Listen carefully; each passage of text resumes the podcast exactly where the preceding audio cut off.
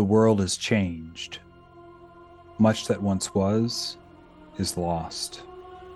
In the final days of the Soviet Union, Khraniteli, a made for television film, was forged based on a book that had often been banned in the USSR, J.R.R. Tolkien's The Fellowship of the Ring. Yet the film was shown only once on television. It was betrayed by the fall of the Soviet Union and disappeared into the vaults of the now defunct Leningrad television. And some things that should not have been forgotten were lost. For three decades, the film passed out of all knowledge until it was posted again in let's face it, the likeliest platform imaginable.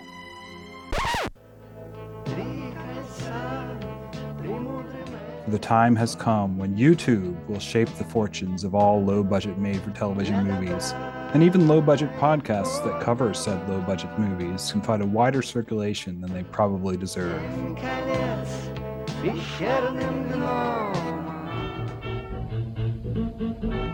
I was pointing out last time that the Christian life is simply a process of having your natural self changed into a Christ self.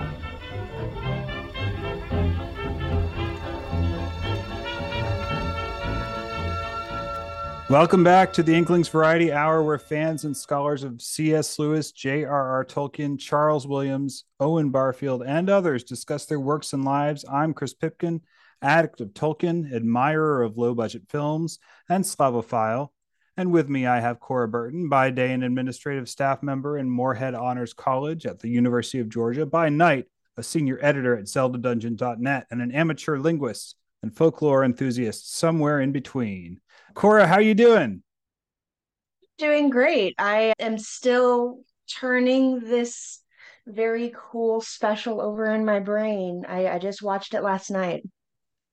Yeah, yeah, I'm I'm fresh from watching from finishing it uh, as well. I, I did it in the hours before this this podcast so so yeah i'm excited to to talk about it and you say amateur linguist but you you you have some you have some cred right and yeah yeah i got my master's in historical linguistics from uga I also, I mean, my connection to you is that I did my English literature degree at Emmanuel College and and there, you know, had my first experience introduction to history of the English language. So from there I just kind of couldn't stop. That's awesome. And I am very humbled to think that you went on to become a linguist after taking a class from someone who is actually amateurish when it comes to linguistics. So, yeah, that's awesome. And you wrote your master's thesis on what again?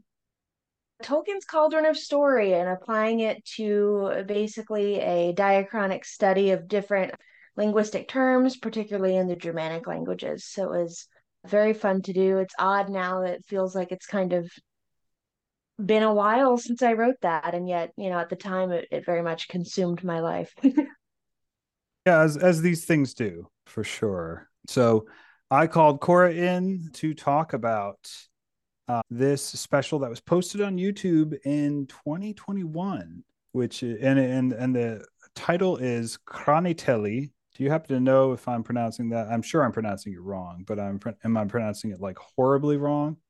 Oh, you know, I'm I'm not a great person to ask. My knowledge of Russian begins and ends with one course I took in Old Church Slavic, which was very fascinating, but I you know, I think we're going to do our best. Okay. Okay. Sounds good. Yeah, that's that's more that's one more course than me. I have a few I have a free course in Czech under my belt from when I was teaching in Prague, which is, you know, closer to Russian than English is, but it's, uh, it's still not Russian. So uh, krani I'm gonna I'm gonna call it, which just means the keepers.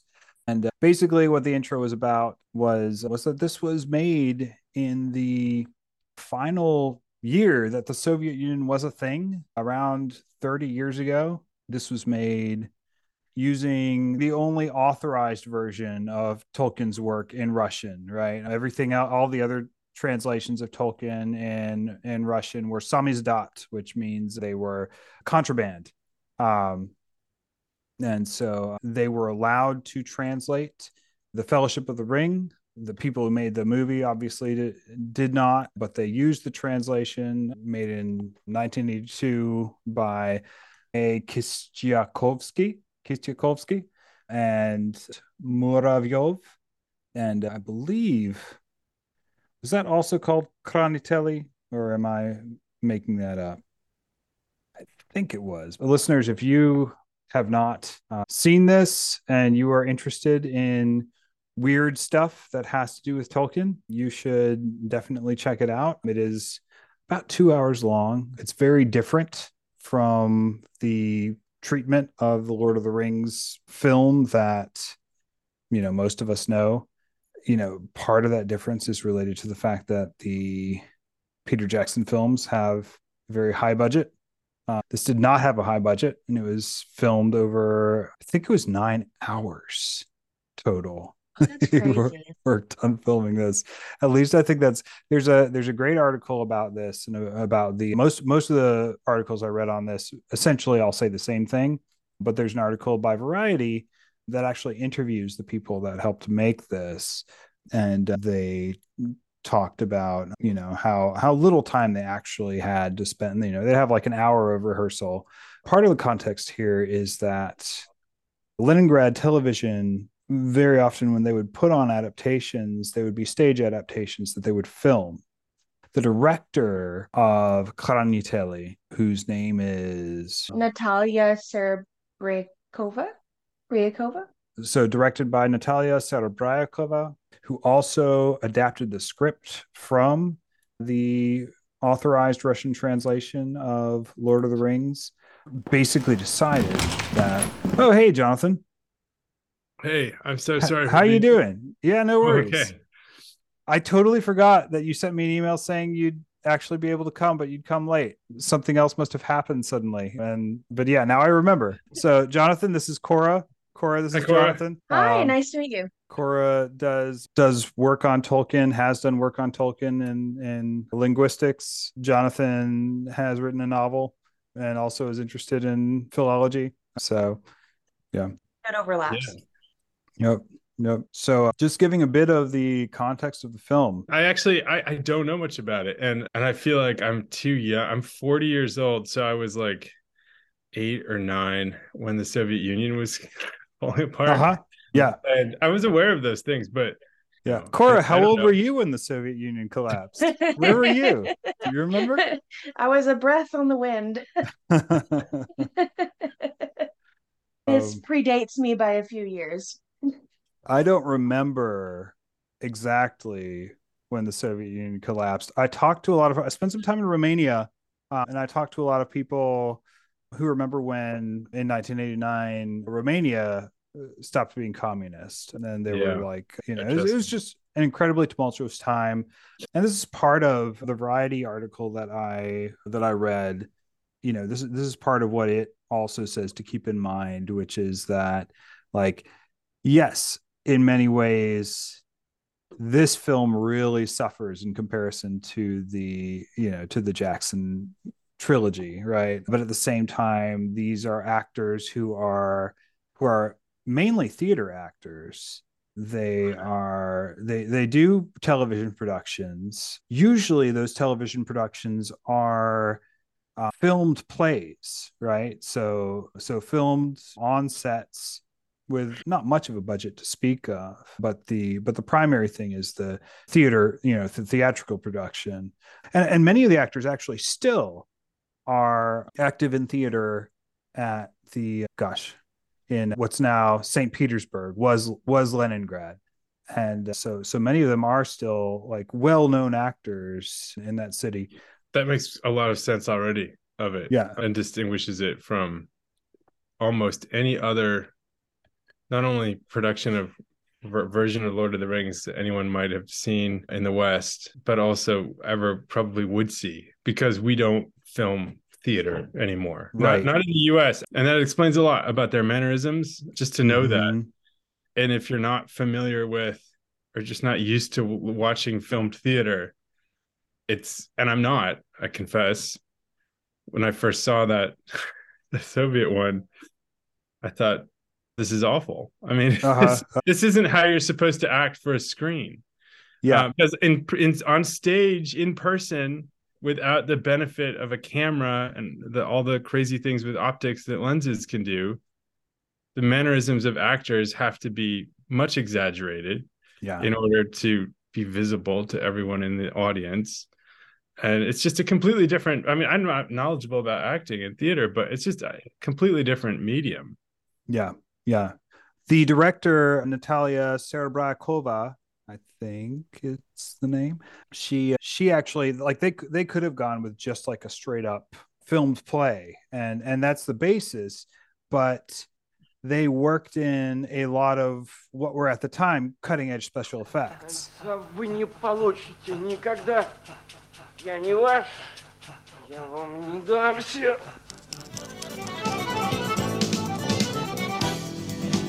Ветер, я слеза над тобой. Well, right. were they were they so this is what i was wondering about they looked like they were from about 20 years before i mean Yeah. like it looked pretty far behind what was happening in western stuff i mean think about other Yeah. things that were produced around that time in in the, the us or the uk right. or Yeah, someplace absolutely. I mean, this is 1991. This is the year that the USSR is falling. they don't know where their next meal is coming from, right? Much less like Yeah. where to get good special effects. And and yeah, I mean, generally there's about a 20 year lag in terms of styles and and things like that, right? And even technology. I remember going to Romania in the early 2000s and yeah, I mean, generally, even even in terms of style, you know, it, it was about people looked like the 80s or the early early 90s, right? It, it was, you know, there's there's there's a bit of a lag there, and and and there are also probably other directions that they're going in as well in terms in terms of their styles. But but yeah, I mean, in terms of technology, they don't have the budgets that Western you know countries do, and a lot of people that I've seen write about these movies have been like, oh yeah, only 10 years later we had like the Peter Jackson films, right? Which are amazing, but the Peter Jackson films they come from a essentially stable country with lots and lots of money to throw at something like this. well and also a country that a culture that hugely prioritizes realism Yeah. and and the peter jackson films are just straight realist cinema Mm-hmm. they're, they're striving as hard as they can to help you imagine what what would what would the Tolkien stories look like if they really happened, Right. And- and they're trying to actually be physically realistic, yep. and that's clearly the complete opposite of the goal of the of the Soviet film, and not just visually, but in something else you probably want to talk about the the rather prominent intrusion. Well i call it an intrusion. It's, it would seem that way to many western viewers of the narrator which has the same exact Yes. effect as the the visual special effects crude though they might have been to very forcibly remind the viewer that this is fiction. This is a story. This is not you don't get to pretend that this is really happening. That's not the point of this. So I, yeah theater is like that in general because you can see the stage. You know it's being acted. It's not Yeah. immersive escapist let's just make this so believable that you can sink into it while it's happening and pretend it's real it has a Yeah. completely different approach to the ontology of the art so yeah it's something, Yep. something to think about and i have to admit like when i first watched the the soviet film I I mean, as we used to say, I was doing it for shits and giggles. I I wanted to make fun of it. Know, yeah, I yeah, yeah, I absolutely. was I was like, look, look how incredibly no wonder their country was falling apart. Like, yeah, they can't even they can't even make the Peter Jackson Tolkien film. Peter Jackson did. yeah, totally unfair. A totally unfair approach that I'm guilty of, and it really deserves comparison not with the Peter Jackson stuff, but more with those other animated or partially animated. What's the term for it when it's like animated but with like some real? yeah, rotoscoped. if you say so. yeah, I, I I'm sure. like the Bakshi film and the and the other one. Which, yeah, which went to the same same point in the story. Yeah, Yep. the Fellowship of the Ring one. Yeah, and then or the animated Hobbit from the same time, 78 or Yeah. something. Oh, I think I think those are much higher production quality than than this as well. Oh, sure, but they're Um, the aesthetic but yeah. aims are are much Yes. more comparable. Whereas they just aren't with the Peter Jackson films. well, I mean, one of the things, yeah, I mean, one of the things that I sort of, you know, uh, that I sort of noted as well about this was that, you know, it's not so much. I mean, yes, by our standards today, by the standards of like the golden age of television that we're all living through, right? This is pretty basic, right? It seems more basic and it seems more laughable because of the amazing achievements you know made by Peter Jackson in the in the trilogy where he found a way to film fantasy that nobody else had ever done where he's he's you know not only is it very high budget but also he's taking it so so seriously and and as, as you said Jonathan filming it in a in a hyper realistic way most of the other fantasy that was filmed or put on TV or whatever before that yeah, maybe the budget was a little higher than than the Soviet Khraniteli, right? But was equally kind of like, oh yes, you know, these are stories for children. We're, we're not going to try really hard to make them that believable, right? To to really convince you that they're actually happening.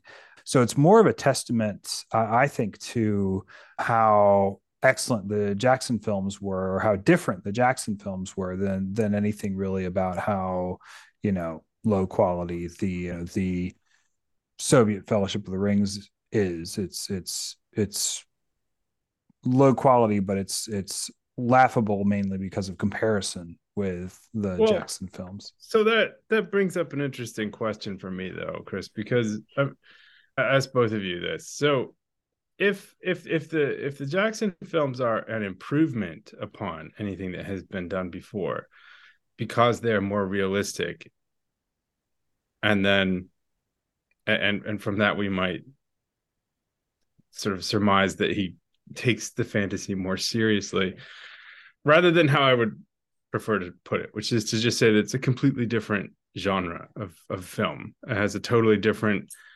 idea of what art is supposed to do or like how it's supposed to function. It's supposed to be Yeah. immersive and therefore escapist.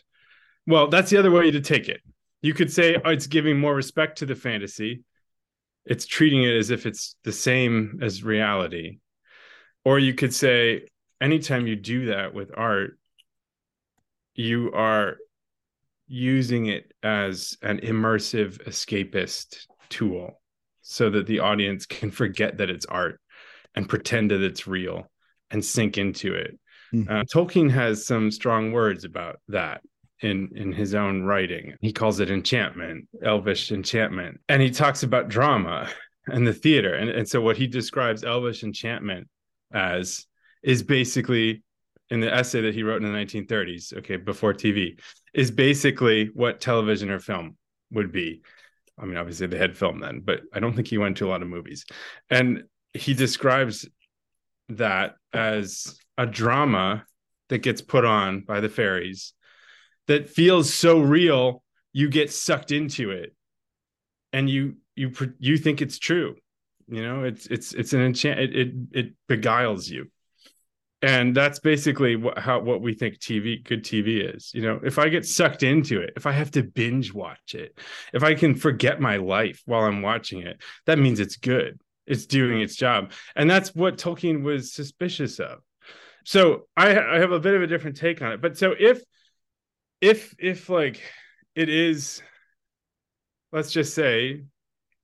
I, I don't want to take away from Jackson's achievement because I think it very much is one. But if that is sort of the better way to do things, would there ever be any value in, do you guys think, in watching a filmed or just in person watching a staged presentation of all or part of any of, of Tolkien's stories? Would, would there be value in that from watching a, a screen adaptation? Because if you're talking about these guys as actors for the the stage, it makes me think like well why do I just sort of automatically react to that question myself, saying, no, that would be stupid. Uh, why would I waste my time with that? I want to see what you can make this look like on a screen, or I want to use my head and imagine it for myself from the page, but I don't want to see it up on a stage with all these tacky props and stuff and having to like change the scene and everything and a curtain and all that and actors playing like multiple roles because it just why does that seem not not desirable i Yeah. yeah i, I don't know Yeah. Corey, do you have any thoughts? rant i'll shut up now No, no, no, you're good. Like. I I like that you used the word enchantment because it really feels like the Jackson trilogy especially almost papers over the original content for a lot of people and enchants you into believing that that is the authoritative version, right? Um, and so returning to other versions or interpretations from the text is a way to kind of disenchant yourself from that illusion, which is very valuable. Like I, I wish I took in more versions of Tolkien's work than just, you know, like, oh, you know, Return of the King is on, it's Thanksgiving, let's go watch this. And then I forget that they left out such and such scene or they moved things around because this is just the version that I know the best. What about you, Chris? Yeah, I'm fine. I'm finding the in, in fairy stories, trying to find what Jonathan was referring to. I know in, in one place, I'm not sure if this is is what Jonathan was talking about, but uh, Tolkien says fantasy, even of the simplest kind. He, he first he says, but drama is naturally hostile to fantasy. Fantasy, even to the sim, even of the simplest kind, hardly ever succeeds in drama when that when um when that is presented as it should be, visibly and audibly acted. Fantastic forms are not to be counterfeited. Men dressed up as talking animals may achieve buffoonery or mimicry, but they do not achieve fantasy. This is, I think, well illustrated by the failure of the bastard form pantomime. The nearer it is to dramatized fairy story, the worse it is. It is only tolerable when the plot and its fantasy are reduced to a mere vestigiary framework for farce, and no belief of any kind in any part of the performance is required or expected of anybody. This is, of course, partly due to the fact that the pro- producers of drama have to or try to work with mechanism to represent either fantasy or magic. Then he goes on. Um, but I think yeah, it's just after that. He so I think he, he sets that up. He says normally the stage what I was just saying, the stage is so clunky, mhm. it's just gonna be ridiculous if you try Yeah. to make fantasy. He says that, but with sort of if I can rephrase it in like more usual language that we would use. If within the logic of a fiction, within the story, a, a fairy a, uh, fairies can do drama too, and their Mhm. drama works better yeah, they can do it Yeah. without the clunkiness of a stage they can do it so that you actually think it's real in other words Yeah. to my way of thinking they do it as good as if it's tv modern yeah, tv yeah. If you are present at a Faërian drama, you yourself are or think that you are bodily inside its secondary world. The experience may be very similar to dreaming and has, it would seem, sometimes by men been confounded with it. But in Faërian drama, you are in a dream that some other mind is weaving, and the knowledge of that alarming fact may slip from your grasp. i think that's Yeah. exactly what most producers of television and film are striving to do Yeah, yeah, that's really They interesting. Faërian drama for their Yeah. viewers Yeah. Um, and we know so- he had a we know he did watch motion pictures right he uh, Yeah. occasionally. Like he he was very disappointed with snow white and the seven dwarves um, Right. as was as was lewis because the dwarves were wrong. But uh, yeah. So I, I won- i wonder that i wonder i mean motion pictures are already happening by the time he writes fairy stories. I'm not sure if he's seen snow white or snow white has come out yet. Around that time isn't it? yeah i think so i think so. but yeah no clearly obviously you have film at that point. Although it would have been much you know harder of access than it is for us. We just flip on netflix or whatever and we can watch whatever we want. Yeah. and you know he probably saw a handful a handful of films in his lifetime and it would have been always uh, in the theater. So it would have been if anything even more probably impressed that point of how enchanting it can be perhaps in time the ubiquity and ease of watching things on a screen huge screen in one's own home will actually serve to undo the enchanting power of stuff on the screen, but Yeah. I don't think that's happened yet. But yeah, I mean, I just it's just something that occurs to me. Maybe to think about like so what you were saying, Kora, like the, the, those Peter Jackson films do alter the the the stories significantly, or well, I mean, they're they're going to choose to focus on certain things, and above all, they have a certain feeling to them. And I guess, like you said, it's almost it feels like the authoritative version because I I think there's a almost a consensus that like he got it right that's how the stories actually feel isn't it i mean they, they, they you sort of i wouldn't exactly say i actually pictured anybody that way or or imagine their accents and voices the way that they are in the film precisely but just the overall aesthetic of it seems like an accurate translation I remember Yeah, and watching. in a go ahead. Go ahead, Kora. Okay. In a way that the subsequent Hobbit trilogy did not feel as authentic a translation, right? Like he really got it right book. that time. Yeah, it's Uh-huh. a a completely different kind of writing he had to make the tone match the Lord of the Rings films, and the tone of the Hobbit does not match the Lord of the Rings book. So that's the Yeah. yeah, and and also it's just not a very good movie compared to no but compared so, to the the Lord of the Rings trilogy. But with the Soviet one, so you know, with this, it's like okay, we not only are we watching this thing made by theater actors at a politically fraught moment in their nation's history, but that nation is a not like completely Western nation.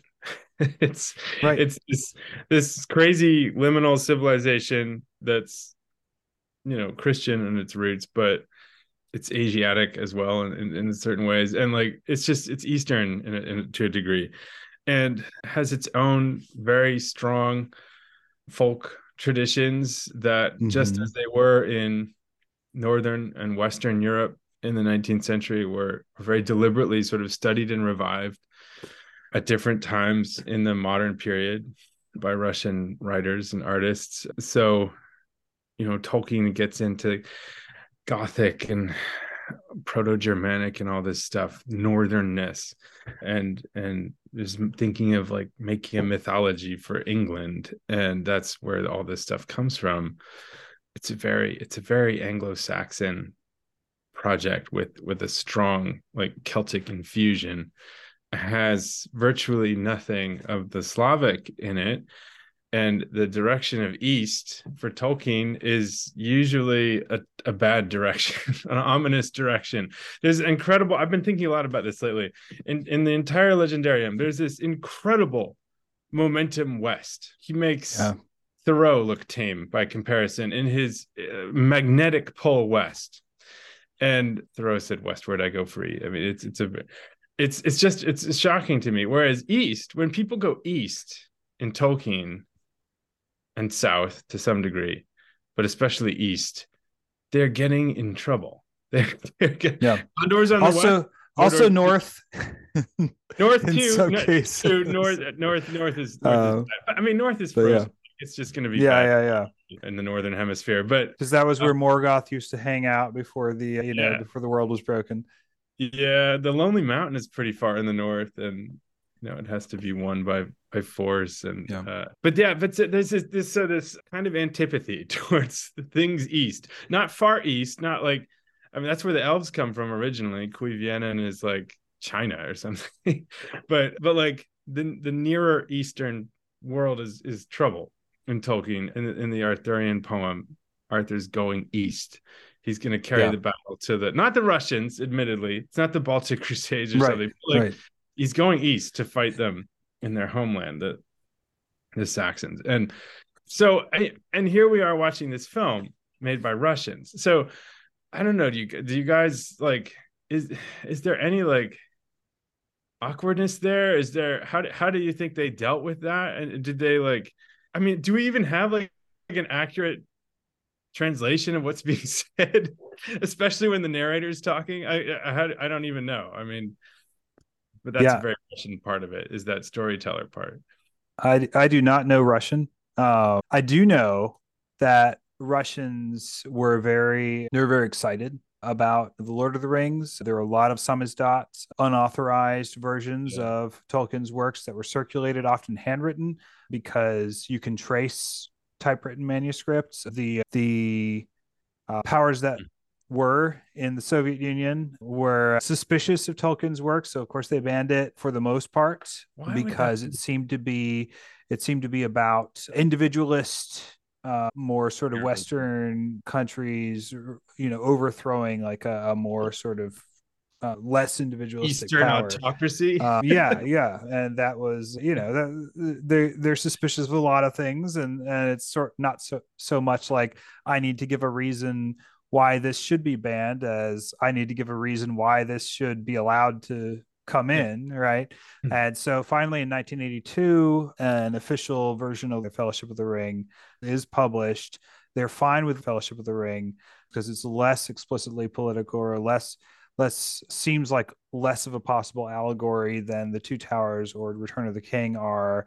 So we never get the scouring of the Shire, you know, admitted into uh, the, the Soviet Union, but we do get Khraniteli, the the Keepers of the Ring, the Fellowship of the Ring, and but you know, Russians were and still are crazy about Tolkien, especially after the Jackson film came out. They they and and I noticed this in in when I was living in the Czech Republic as well. They really love cosplaying.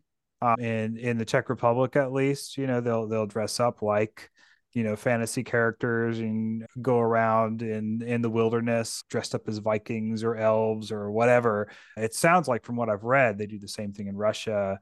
So the the films and and Tolkien's books had a had a huge presence in the Soviet Union, and I know at least in in the Czech Republic, they were they were viewed as sort of an implicit critique of totalitarian power, right? So they were quite popular in the Czech Republic at least at least that's a that's an interview I've I've read and I imagine among college students at like say Moscow University they were being read and being passed around whether you know whether in English or in an unauthorized Russian version I'm sure the version from 1982 diminishes some things that could be seen as anti-communist I don't know about the eastern thing and and to what extent that's a that's a problem for them yeah it's it's possible of course that they're also suspicious of people to the east of them right as well as to the west of them so I mean, yeah, to some um, extent, I don't know. uh, Like,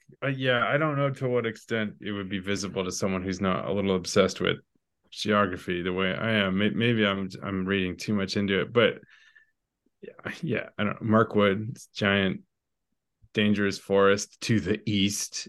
it's just, it sounds a lot like Russia, but yeah, that's. But they only had the Fellowship of the Ring. Did they? They never had a complete translation. once once the soviet Soviet. union fell Well, yeah, They did. So in the 1990s, they got The Two Towers and The Return of the King in Russian, translated by one of the two translators who translated Khraniteli. But it's yeah, they they had to wait for for those other two if you wanted to buy them legally, right? There were still Yeah. black market versions you could pick up. translations of the whole thing. Mhm. Yeah. Because I mean, imagine what imagine if it ended at, at the end of the Fellowship of the Ring, the breaking of the Fellowship. I mean, what like say Tolkien died before he could finish it. Mhm. Uh, wouldn't be the first time an epic fantasy ends like a third of the way through where the author says it's gonna go. Yeah. So like what gosh, how different would that feel? What a completely different story would it be? It would feel much more I, I yeah, I don't know, indiv- individualistic in a way because it it's your focus just on those characters and the fellowship and their the geopolitical side of it is just kind of not really apparent yet. You don't you don't yet have the full contest between Gondor and Mordor and and all the history that comes with that. You just got a band of adventurers going through m- mostly wilderness. Куда же ты, Фродо? А как же остальные? Понимаешь, Сэм, я должен идти один. Идти один. Как же так, Фродо? Как же так? Без всех, а главное без меня. Я ужасно этому рад. Видно, так уж суждено идти нам вместе до самого конца. И согреемся. Согреемся, Сэм! Вперед! That's just striking to me to think about that. Yeah. You know, imagine if you only had that. Or I'm trying to think back actually to the first time I would ever have heard this story. I think I probably would have heard it before I read it. and what my impression would have been at the end of the Fellowship of the Ring, like because that's where the film ends, right? It doesn't. They don't even. They didn't even try to do Mhm. beyond that. They could only do the you know the the officially translated version of it. Um, like what kind of what kind of story are you telling if that's the end of the story? I guess as opposed to the return of the king and and then even the more profound and and mystical stuff after that. You know, the, the having to go into the west. um, because well the the shire has to get repaired and then and then the the ring bearer you know has to ring bearers have to go west because because the ring changes you you can't stay in middle earth so it's just a completely different story i don't know it's it's it's, Yeah. it's amazing to me to think of that Yeah. Yeah. Well, what do you think, Kora? Is this a story that works if you transpose it to other like kind of less British cultures? Does it does it still does it still hold up? Does it lose something essential? Does it does it gain something that it wouldn't have otherwise? Yeah, I don't think it has to lose anything essential, but I think the thing that I'm toying with in this particular case is that I feel like there's a lot of cultural meaning in the interactions that I am just not getting as an American. So, for Yeah. instance, the ending scene where Sam is going with Frodo and they it, it, it almost feels like a childlike boyish like hey like like we're gonna go continue the adventure and they leave everybody behind and the attention for me mm-hmm. is completely lost because we don't even see those characters reactions we leave Boromir he's fine presumably you know like that scene ends and they go off into the winter yeah because they did Yeah. that frequently uh, Right, during yeah. this special It was winter a winter lot. returned often i mean that's Yeah. the end of the whole thing in this version like i'm Right. saying there is no they're not they're not going on to more story like that's the end of the story they decide oh, us two will stick together and Right. And so, like, if I better understood perhaps some of the underlying cultural meaning bet behind that in last interaction, right? And how it mm-hmm. may have translated some of the messaging or some of the overall story beats that we understand pretty well as Tolkien fans and as Lord of the Ring fans.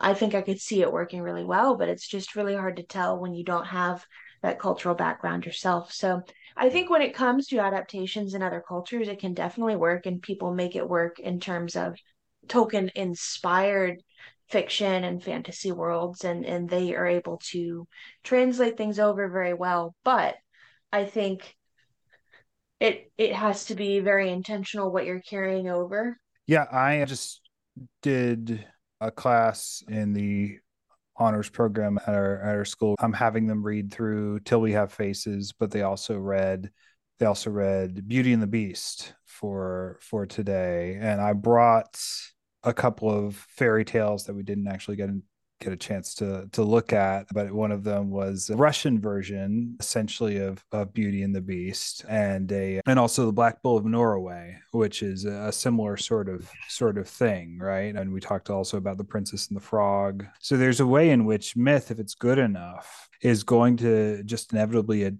be adapted to different cultures, and it will it will I think lose things that it had in the original telling, but it will gain other aspects. And uh, one one of the things that struck me, especially at, at the beginning of this movie, is the way that they did Bilbo's party was really interesting. Yeah. I don't know if it's just that I really liked the actor who played Bilbo, or if Yeah. it was, or if it was something else. But it's it seemed so like I've So been to parties. I've been to parties in Romania, and Romanians are not Russians, and they will tell you that, and I will tell you that.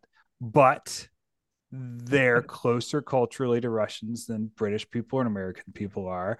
And there were aspects of that party that made me think, oh yeah, this is like a way that they have, you know, this this kind of like loud talking of the host and like somebody like Lobelia, Sackville Baggins interrupts him like right there in front of everybody. And he kind of, okay, Lobelia, okay, you know, and it's just it's in in some ways like some of the things that they adapted they were able to adapt so naturally and give them like another cultural spin. And there are other parts that are like quite labored, right? And that are that do not seem natural at all.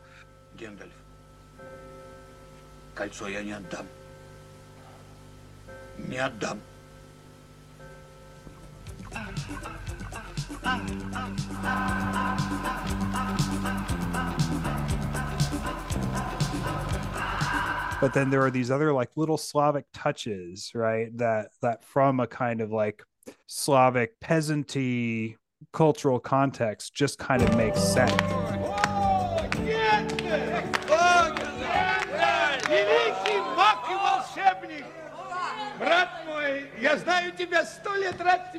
Since different from the context of the Shire as Tolkien paints it because it's because as Tolkien paints it is very much like this kind of like you know English country squire kind of person. So so so it's different, but they manage to kind of in some ways make make aspects of it their own, especially when they're like sitting around a table and eating and drinking or whatever. Like those are the parts that I found most natural. Um, but uh, yeah, I don't Yeah, know. the social the so the social situation Yeah. situations in it. So yeah. Yeah i know what you mean. It, it definitely struck me as like oh yeah this is authentically russian stuff. They're not they're not like trying to do what they think english or i don't know some western culture is is like you know they're just doing their own thing. And and great. Yeah i mean and, and i didn't mean to suggest earlier that i thought myths can't translate between cultures at least not too much. But there's just some I, I was actually thinking more of that the sort of absolute geography of it the whole thing. Like Yeah. i mean because it's it's just a, a fascinating and important part of fantasy at least it can be. And and it clearly was for tolkien the way you know he he's always like oh no it's not an allegory. I have a cordial dislike of allegory and all that. And it's like well then why does your fantasy world look almost exactly like Europe. I mean, like it's Mhm, just mhm. it's hard to not draw some some conclusions about that. But so the thing that I'm most curious about in terms of maybe maybe does the Russian element shed any light on it is what is for me far and away the most fascinating thing about the film, which is the narrator. Наверное, потому так любят балагазин, что в час лихолетия умели обходиться без них, чего не скажешь, глядя на их смешные физиономии. Сейчас хоббиты готовятся к празднику. It's just wonderful. So, I Yeah. mean, it's also like profoundly mistaken in some ways to me because I mean, so my my little spiel that I'm constantly trying to impress upon student writers is that the one distinguishing thing about fiction is that it has a narrator. Nothing else has a narrator. Nothing else. That is the one thing you've got as a fiction writer that you can use. It's your most powerful tool.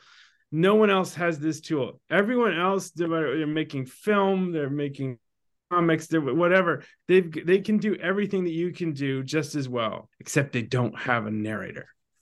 So if you if you sit down and you're like, I'm going to write a long story in prose, you had better be doing that because you plan to make good use of your narrator, whatever narrator that is. And Tolkien knew this. I mean, not everyone is like conscious of doing it, but, but peop the masters know what they're doing and they, they use a narrator well.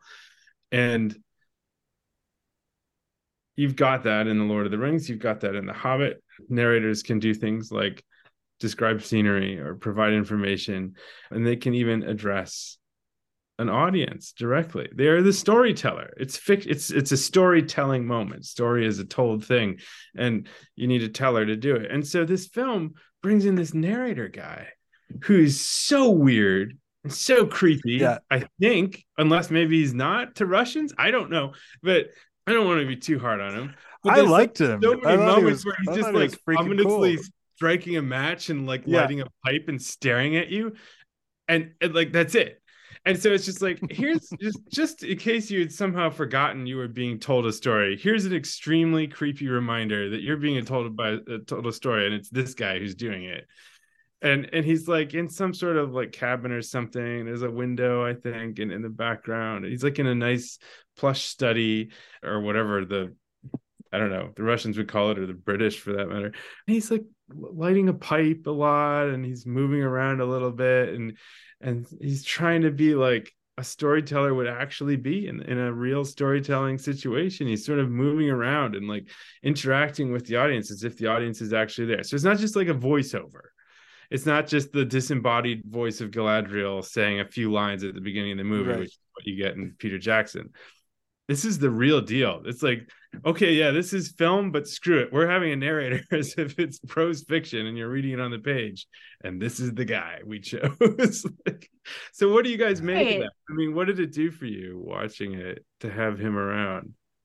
Well, and you're right that it wasn't just like, you know, his voice. Like a lot of the time it would cut to him and he's just looking at you like, what, do you, what do you think of that?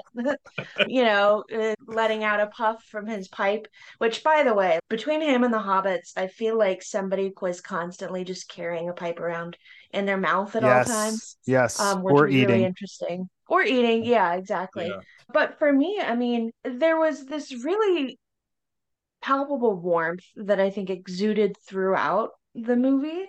And I think it started with him opening up the big storybook and like, you know, taking on that very tropey kind of obvious narrator perspective, but then also now you remember that he opened up the story. So when you see him next time, you're like, oh God, I didn't actually expect you to show back up. You're here still that you're reminded that you're kind of being led through this journey by this ominous but also very warm russian man yeah what if he turns out to be sauron in the end i thought for a while i was i was like well he kind of looks like the guy that i think is sam out of the four of them so maybe he's sam when sam's gotten older and then i realized that the guy that i thought was sam was actually a different guy because the guy I thought was Sam was the guy who was eating all the time, but that wasn't Sam. I would make uh, sense though for the whole story, right? If if which they weren't allowed to, yeah, you know, translate. If it had been Sam at the yeah. end, he he yeah. becomes the literary executor of the Baggins estate or something yeah, like that. That's right. He seemed clearly so. Maybe maybe you guys maybe it was you guys took it differently, and this is where my cultural literacy just you know falls off the cliff but to me he seemed like no he's actually he's actually a russian like he's not in the world of the fantasy he's not even trying to be yeah he's dressed a little goofy but i took that to be like some kind of historic russian country gentleman type costume not you, you know he, he's like he's like tolstoy at the end of his days or something. If tolstoy had a rather different you know view of things in his old age. Like he, he's like some country nobleman who, who's who's a lot like maybe the hobbits or, or the kind of english aristocracy that that tolkien had in mind for that. But but he seemed russian. It seemed like the most russian contribution to the thing to the whole thing to me was that you've got this interesting figure he had long hair right? In, in the manner of like russian orthodox priests and, and whatnot and a, and a big beard too. So in the 1980s and 90s at least russians were not looking like that. I mean like historically they did though. The, the boyars had long beards and yeah and they had long hair. And so he the, the, the purpose of that that figure seemed to be to take this story which is so not just english but also like frankly germanic i mean the arch enemy of russia for hundreds of years, but well, at least at least a hundred years, because Tolkien's you know he's in the, all this Gothic stuff and, and and the the Norse stuff too, and and the Russians have been foes of of both like the the Swedes and you know the Scandinavians and the Germans for a really long time. So to take all that this story that has all the these elements from cultural streams in in the larger European civilization, which uh, Russia has a very ambiguous, if not hostile relationship with, and to just sort of like put it under the aegis of this very Russian looking dude who who's able to mediate the thing to an audience. And I thought that that was a totally legitimate and well done move on the part of the film. And it seemed like a a natural thing for for them to want to do rather than just make a straight up film.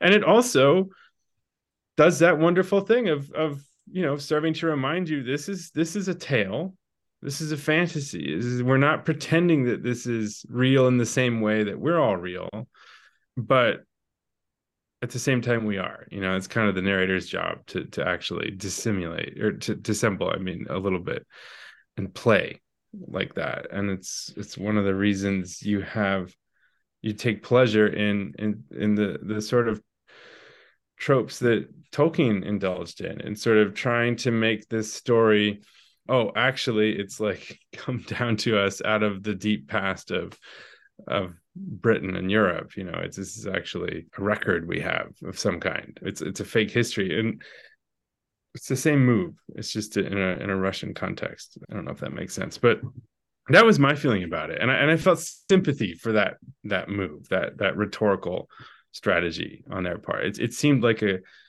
a good idea and and a, and a thing that most most filmmaking just doesn't attempt you know? It's not not going to bother with that yeah. Yeah. No i like the narrator fine. I think of all the things that were done with with this the narrator was one of the better ones. It's it's very hard not to laugh when you have just a yeah. shot of the narrator and he doesn't say anything and then it goes back to the movie. He's just kind of looking at you and, you know uh, unless unless it's like some very artsy way of saying like you think you think you're the subject and we're the object but really we're watching you. Yeah. Um, but, that's uh, exactly uh, what it, it's yeah. exactly what it, I think they were they were playing around with like yeah i guess he's not i mean yeah he, he's strongly russian but he also gives off these vibes of like i'm from the fantasy world i'm looking in at you you know like aren't you aren't you bizarre by my standards yeah. like yeah. that yeah and i mean like you know artsy sort of avant-garde folks in you know moscow university and leningrad theater things like that you know they were into Tolkien. They were into anything that was like kind of edgy and dangerous and that they maybe shouldn't quite be into, right? So so they might be trying to experiment as well. I, I mean, clearly there were some there were some moves in there that were it reminded me a little bit of certain episodes of Star Trek where they got a little bit goofy and did some like weird experimental beatnik dancing or or whatever, you know. But yeah. Well, do you guys know uh, the the novel Laurus or the author Eugene Vodolazkin at all? Mm-hmm.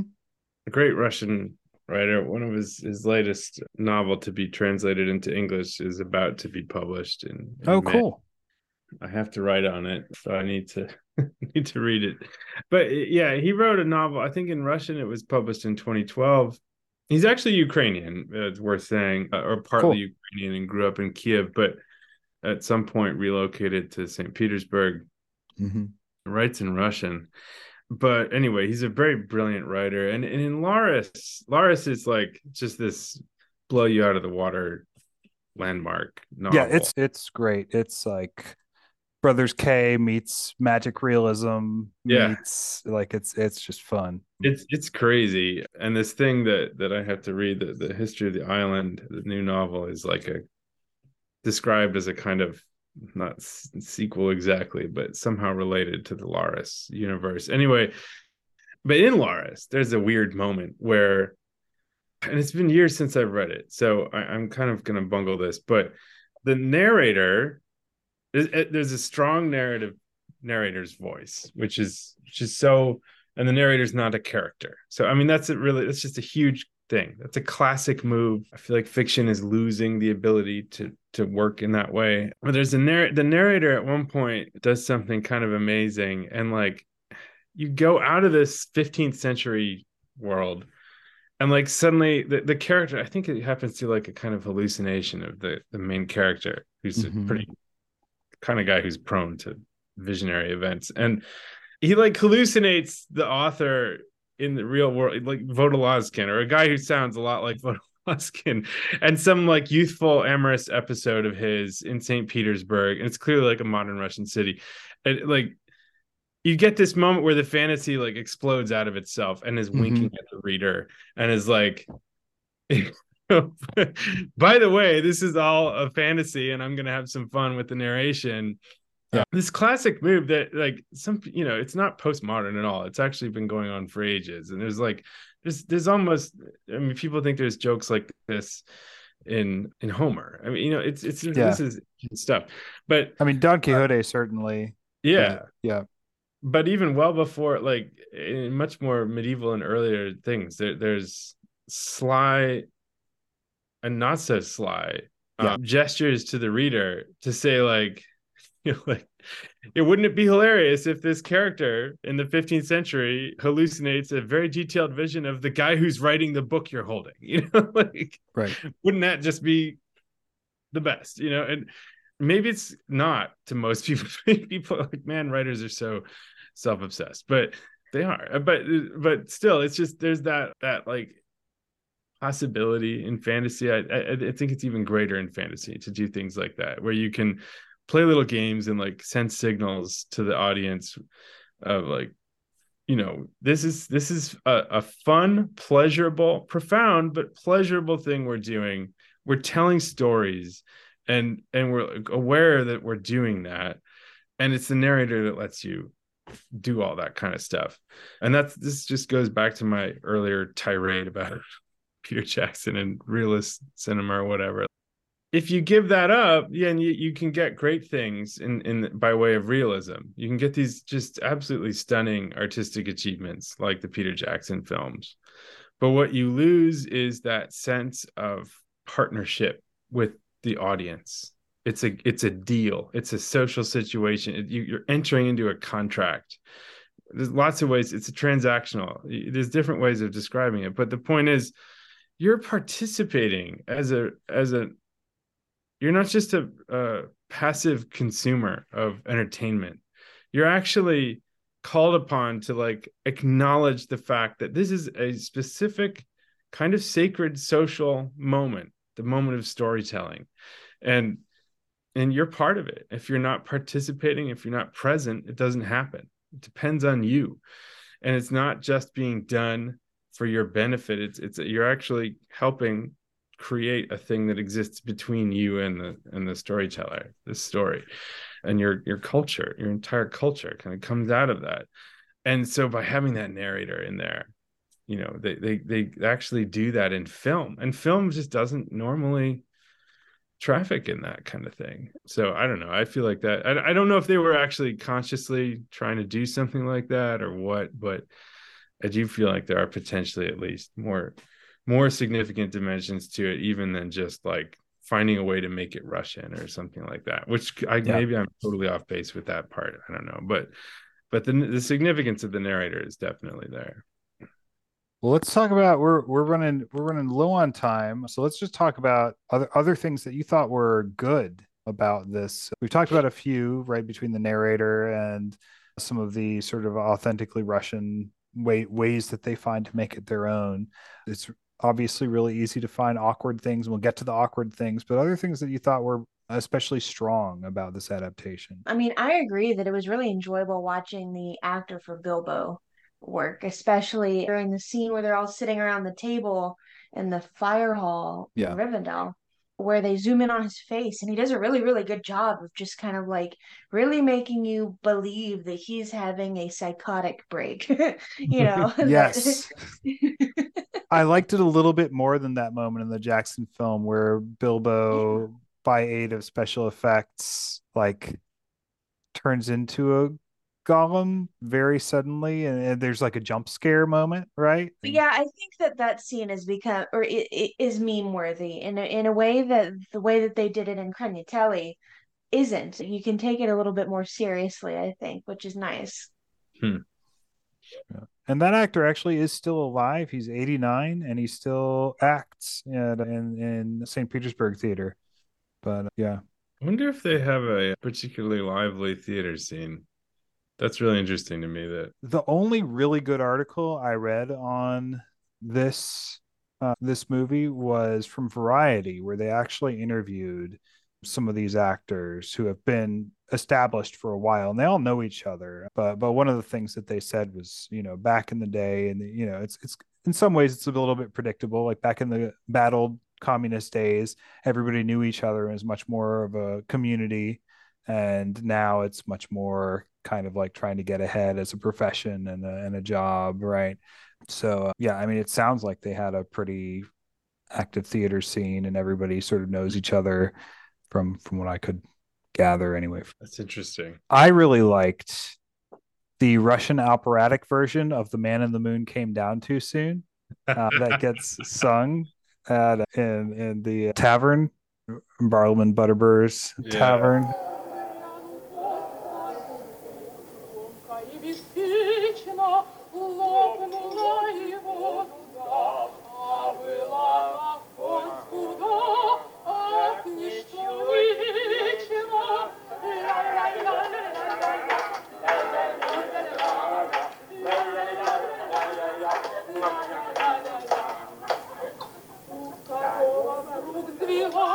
And then like Frodo for whatever reason like starts dancing around with a lady who's singing it. But I we thought could that talk a was, lot uh, about the music of it actually. That would yeah, yeah. I mean, some of the some of the music I thought I started watching movies when when it was the '80s, and there, if you were watching a fantasy movie, you just expected synth. Of course, there would be synth. It's fantasy, Totally. isn't it? It's right? yeah. Yeah. And I was maybe a little bit disappointed when the Peter Jackson films did not have any synth in them. So it's nice to have some synth and in in a version of the Fellowship of the Ring. Yeah. Um, Uh, you do. You you got to have it. It's just those of us born in the latter decades of the 20th century expect certain things. We became accustomed to certain things, and we like to see this. That's right. That's right.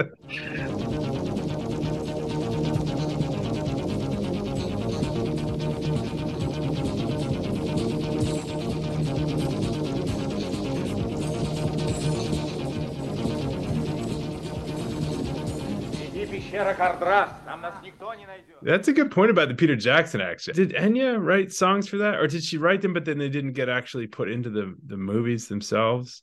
Because she would have been using, if not synthesizers, then at least some some a, vocal. Uh, what do you call it? Layering technique that would have sounded a lot like it. I'm a huge Enya fan, by the way, because I when I was born, and I mean, yeah, I remember when her first albums came out.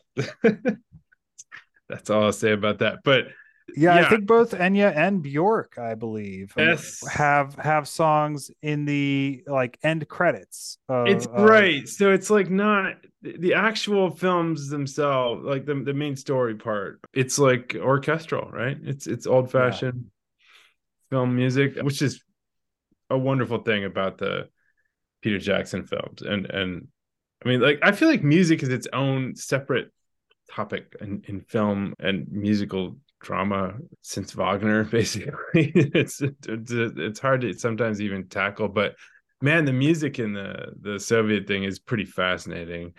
And it's a really important thing too in tolkien generally because as i never tire of pointing out the man was a poet and for him poetry meant lyric poetry which is song you know? It's just so there's always people singing stuff various lays and whatnot that he wrote and somehow bring that into some kind of screen adaptation of Tolkien seems pretty important. Yeah. But yeah, they did an interesting job with them. The pacing of it too. I liked how it just was in no hurry whatsoever to to do anything. It just I mean that's also very novelistic, you know, it's very just just leisurely turning the pages. Sure we'll spend 20 minutes on this scene that you know, if Peter Jackson were doing it, it would be like 5 minutes and would still seem long, but like they're just gonna dwell on whatever they feel like dwelling on it, and it's gonna and it does all it can do all kinds of things, you know. You can like dilate a moment of consciousness in a character, or you can just like get a lot of detail and fun in there with different people, like in the party or something, or in the inn. I, I like that. It's a really I feel like the world is just the world, including the literary world, is ever more plot driven, and like no one can do anything about this. And when every now and then you stumble across some archaic fossil that just doesn't give a crap about the plot very much, it's it's kind of refreshing. Yeah, I like the I like the nightmare music that you get. The, the uh, like every time you see the ring or or the Yeah. Dark Riders or whatever else, it's like this kind of kind of sound. You know at all where the music came from for it? Like, did they Uh, source it or did they actually write some of it? I mean, what I believe I believe Kora looked into that. I mean, the only thing that I found on the music was that the narrator character was played by the series composer, Andrei Romanov, who was also happens to be the keyboardist for Russian rock band Aquarium. Of course, this all this makes so much sense. Noise that they would make when they when they anybody handled the ring, it, it, it reminded me of that sound effect that's created by bending a sheet of metal back and Yeah. forth. Mm-hmm. Saw, yeah, playing the musical Saw. Yeah, I'm Yeah. only disappointed he's not the bassist. I feel like that that would have been really the cream on the cake. But that is, man, that makes so much sense. That like beautiful awkwardness of it. Like, oh, who can we get to play the narrator? Oh, hey, the composer. Let's use the let's get the keyboardist in here. He looks like a narrator. Hey, he he's as good as anybody else in in the movie. He has some acting chops. I Oh no, yeah, yeah. He's the man. The man has been on a stage. They've all been on a stage. Even the, I mean, he's not just a composer. He's he's in a band. I mean that it goes back to that initial surprise that I found so fitting. These guys are stage actors or Yeah. accustomed to the stage. Yeah. And how often do you run across someone anymore who has spent time on a stage? You know, it's like it's like a it's a medium that's very highbrow and you know, I just just recently read a new play that had been published and it got performed a few weeks ago at the beginning of Lent, which is when it's set. And so it was, but I didn't go to see it. You know, it was it was produced in New York and I'm not going to travel to New York to see a play. And you know, I- if I want to see a play where I live, there's not a lot of options. So I mean, it's just not like a, a major thing anymore. Yeah, Uh, yeah, uh, yeah, absolutely. Unless you happen to live in a in a country where they just film the plays and Right. and And know, that's all they can on- do. Yeah. on television. I, I will say one of the things again, the director really wanted to add in other touches, so they did things like rented horses and Yeah. you know, and, and shot a lot of footage of them riding around outside and did green screen effects, right? So you got Tom Bombadil for some reason as i mean, kudos to them for having Tom Bombadil in at all, but you have Yeah. Tom Bombadil as a giant and you know because because they could take advantage of the green screen effects and have him and it, it, it i guess it highlights his sort of supernatural status right the fact that He's they like bigger than the world. Yeah, yeah. He, Right, he's like yeah. bigger than the world of Middle Earth somehow. One of the most enigmatic characters in all of the Legendarium. yeah yeah and and he's still enigmatic in this in Yep. this adaptation More enigmatic than Um, ever. yeah yeah Everything Um, is bigger in Russian. yeah there are other things I, i'm i'm kind of interested in this question of things that they had to change because they didn't have the budget for something you know grander versus things that they decided to change such as some of the names Mm. This repeated they use the phrase winter is coming you know long before or at least a few years before george r r. Martin ever uses the phrase winter is coming because the only footage they could get of people riding around in horses was in the snow. And so they kept having to clarify for the audience winter is coming again. In here it's still summer but when we go back out there in the unenchanted world it's going to be winter they uh, they repeat this many many many times so I thought that was great what about in terms of uh, corey you looked into the the names a little bit what, what did they change Right. So the only one that I noticed just based on hearing it was the fact that the Bagginses are not Bagginses in this adaptation. They're the Torbins. Torba meaning bag. So that's just something that's going to be make a little bit more sense to the Russian ear as far as I can tell. And these name changes seem to be based on what was changed in the 1982 Russian translation. Yeah. The official one. Hmm. Right. So Sam Gamgee becomes Sam Scromby. I have no idea what that means. Pippin is Pin. I think you noticed this too, Chris, where it came up in the the English subtitles for the YouTube video where they just kept calling him Pin. Um, Mhm. and apparently they tr- translated it entirely from Pippin Took to Pin Kroll. Again, don't know. I think that's just a surname that they decided to put in instead. Brandybuck is Brindijik, and Goldberry is Zolotinka, which means gold flake. So just some interesting changes. I think Lobelia also went underwent a full name Mhm. change to to kind of localize it a little bit better and and make it make a little bit more sense just to the Russian ear. But I did not attempt to write it down because I didn't want to have to say it.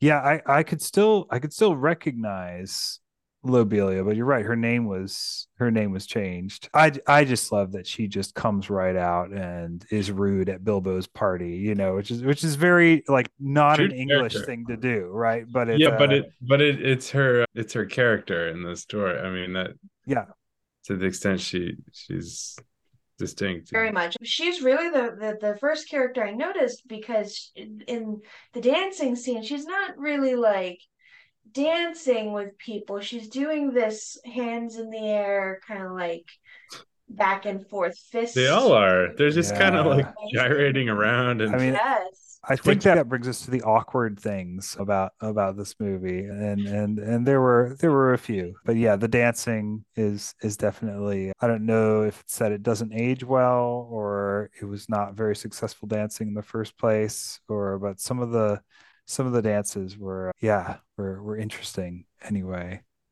yeah, it's like they were trying to like what what would a totally different culture imagine dance to look like? Well, it couldn't be, you know, like graceful and formulaic the way it is in every other culture. So let's make it spasmodic and irritating. Yeah, well, I mean, I think again That's actually that's, how most people dance now. So I mean, yeah, that- I mean, it's it's, part of the avant-garde piece, right? Realistic, I- I yeah. yeah. Just like I mean, it's it's the kind of dancing that they have in like, you know, the Peanuts Christmas special, or in yeah. or in or in Star Trek in the beatnik scenes to to bring that up again, or or Funny Face, the one with Audrey Hepburn and Fred Astaire. They Oh, they God. uh, anyway, also beatniky, right? Yeah, right. uh, Somebody's idea of um, that.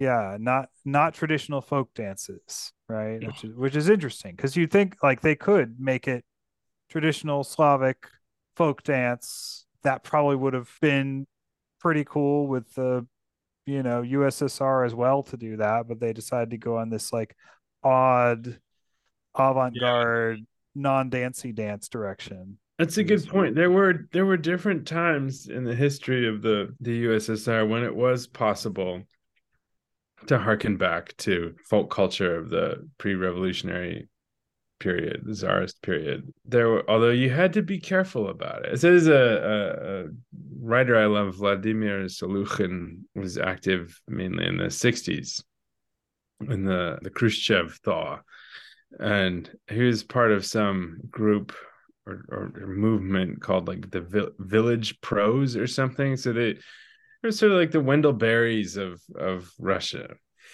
in the 50s, late 50s, after Stalin died and, and 60s. And um yeah, they had these he's the guy who wrote in Searching for Icons in Russia. That's the English title.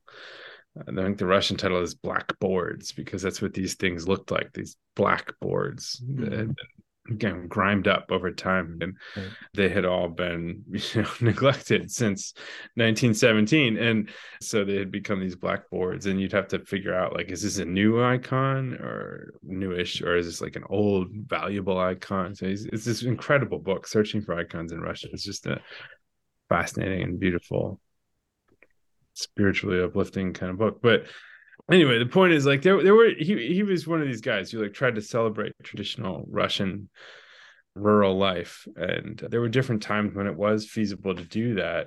But i do think during many periods of the soviet history I'm not an expert on this, but that that kind of thing would get pretty pretty frowned on because you know it's going to harken back to Orthodox Church and and you know pre-communist life, and they're not they're not too into that. And I think a lot of that stuff got really deliberately erased and forgotten. So it's kind of sad, you know. Like it, whereas you know, think of like what an English equivalent would be, like if they had obviously they didn't do this but they could have depicted the hobbits doing like a, a maypole dance or something like that the sort of thing that has never been i mean yeah sure it's been maybe like in parts of the reformation it was it was a little bit suppressed but mm-hmm. it really just it kind of died out a slow natural death from the growth of industrial modernity. And then the shire in the shire it, it, you know great opportunity to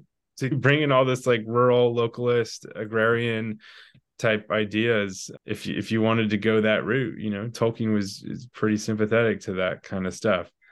But i don't i don't know if i saw so much of that in it instead it was a kind of crazy 60s-ish psychedelic you know like trying to trying to be kind of like new and edgy in that way mm-hmm. uh, just because it was like a western thing. There's sort of different ways they could have taken a shot at the regime. They could right. either have been like traditionalist Russian, you know, yeah, you know, bringing in all that that rural stuff, that Orthodox yeah. stuff, or they could have been like crazy Western liberating '60s, right? They did a bit of both, but there were definitely elements of the latter in that in the film as well, and those usually felt awkward to me.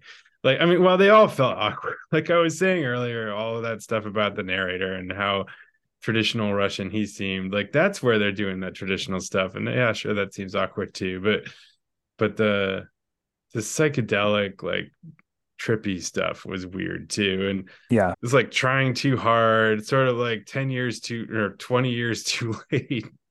And you know it's like no like no one wants to see an aging hippie. You know hippies look good when they're young and they're like at the time when it happened but like hippies in the 80s or later it's always like come on man like this is this time has passed you're, you're not you can't do this anymore and and there was a little bit of that feeling with parts of the movie it was like yeah we've been this we've been through this before let's not you know if I wanted to see things that way, I would have taken some LSD before watching the movie. Mm-hmm. I don't mm-hmm. want to do that. Thank you very much.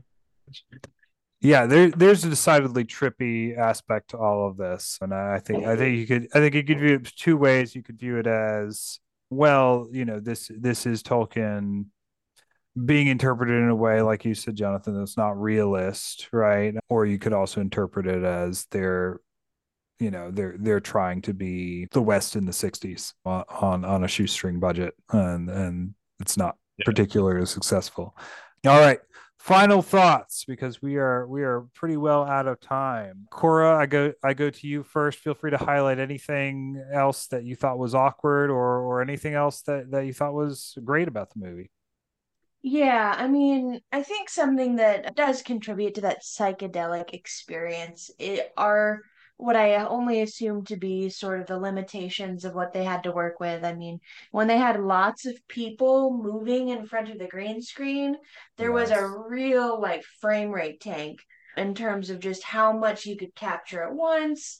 There was a lot of edge blurring and like white and green kind of working its way into the scenes. And so that, of course, it's like so bad that it gets to the point that it feels like it's really just kind of stretching your imagination to try to sort of be in the scene with the weirdness. So I almost even say that that's kind of a cool thing about it, even though it is not necessarily like a fun experience. And yeah, I mean, I think just in general, it gives off the feeling. I, I I made a note on the costumes utilized. I wouldn't necessarily say designed, maybe, but you know that were used where it's you know this mix between like we're trying to channel our inner medieval. Also, we have these folk costumes. We have these more Russian style hats. We have this peasant thing going on all at once it feels like we're at the Ren Fair and we're we're also LARPing or live action role playing and all of this comes together. It it almost feels like a sort of warm, happy high school or college level like production that came together Mhm. that people really cared about, Mhm. uh, they wanted to make happen. And at the end of the day, there is something very endearing about that. So that's what I liked Yeah. about it.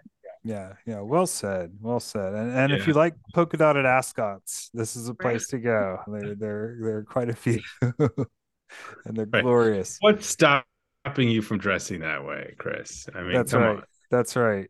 or or with, I I couldn't tell. I mean, I assumed that all the hobbits were wearing wigs, right? I I I don't think that was their. I don't think that was Frodo's hair. I I hope so. I yeah, very much yeah, hope uh, but but it was an interesting kind of orangish wig. One guy who had like a his hair kind of slicked back might have been I Yeah. forget which one it was. That one guy been, had one of the hobbits had like dark lipstick.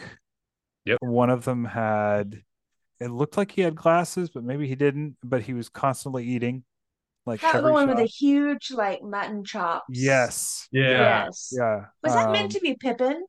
I think so. I, yeah, I think Because I think the one that was wearing lipstick was Merry. I think. Yeah. That's one other issue that you and I discussed briefly earlier was like we didn't even know who Sam was until Rivendell. Like Yeah. he thought it was the uh-huh. wrong person. I just didn't know. even like I wasn't even sure he was there. Like Yeah.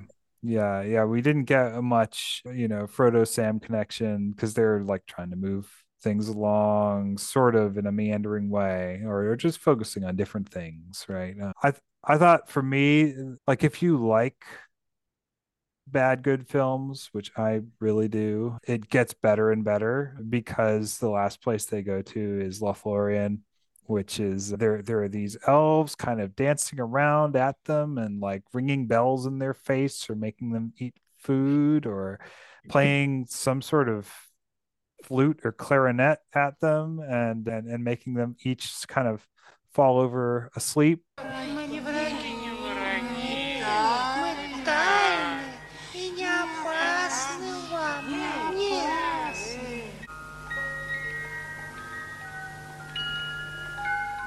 Galadriel is is is interesting. Apparently, like right after filming that, I think it was Galadriel I was reading about. She just left the country so she's like she's like preparing to leave the USSR in the middle of all of the upheaval as she's as she's playing this part. But she does this kind of like weird Taoist speech about how like there's a dark star and a light star and Yeah. the light star only looks light and, and is like distinctly non-Tolkienian Yeah, yeah. kind of one of the- the, the weirdest parts of the whole thing. yeah Like, where Uh, did that come from? Not Russian either. It's just like yeah i think of like chernobog and bielobog right like the like the slavic mythic god of light and darkness who i mainly know through through american gods but uh, yeah but they they have some kind of like uh light and dark balance thing in in you know, Yeah, some of their well, that-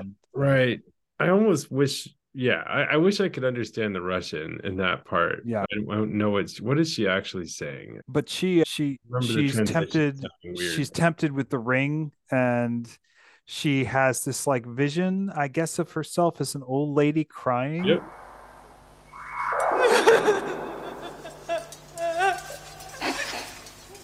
and then she Yeah. decides not to take the ring which i i yeah i guess it, the idea is just it would make her unhappy ultimately as like the dark queen of the world. That's how she would end or something like that. And then she directs frodo's attention into the magic mirror or the, or the pool or whatever. And sauron actually has a line and he he actually speaks and he said it's me sauron the dark lord Это я, черный властелин Саурон. Я слежу за вами. Отдай мне кольцо Фрода. Брось его в чашу. Все равно оно не поможет вам. which is which is fantastic and yeah now That's, entering uh, the ring. yeah yeah i mean he, he sounds like he sounds like a professional wrestler in, in Sauron some has joined the fashion. chat. yeah but uh, but- but yeah so all there there's there's a lot of awkward stuff a lot of just really fun stuff ultimately you know good on these folks for taking something that apparently they kind of loved, and and on the on the director as well. Natalia, I believe she went by Natasha Sarah. Uh, I always forget how to say her last name. Um, Natasha S. I'll just say. yeah, there you go. There you go. She'd be in a Russian. But uh, yeah, good on her for you know putting in extra effort to try to incorporate special effects. And clearly this is a labor of love with no budget just like this podcast is. And i'm yeah it's it, it was it was fun to watch. Totally. so so jonathan kora thank you both for joining us it's late kora where can people follow you and find you Oh, yeah. I mean, you can find the most recent stuff that I've written and done in the world, you can find on zeldadungeon.net. Feel free to look me up. We write news, stories, articles. We're very excited about the upcoming new game in the series. So we're very active over there. Yeah, that's where you can find me. very cool and and jonathan how about you Uh, every month I write at the blog of Slant Books, which is called Close Reading. I tend to write on new things that are being published. I'll be writing about Eugene Vodolazkin soon, uh, Jessica Hooten Wilson's new book, things like that. So that's a good place to find me. Although Jonathan Geltner dot substack dot com or something like that. Yeah, I have a yeah. Substack. And definitely check out Jonathan's uh, debut book, Absolute Music, which we had an episode on a, a, a little while ago. So uh, yeah, once you've once you've read it, please listen to it. All right. Well, thank you both so much. This is super fun. We could go on, but, uh, but we'll we'll call it a night. Thank you, listeners, and uh, we'll see you next time. Cheers.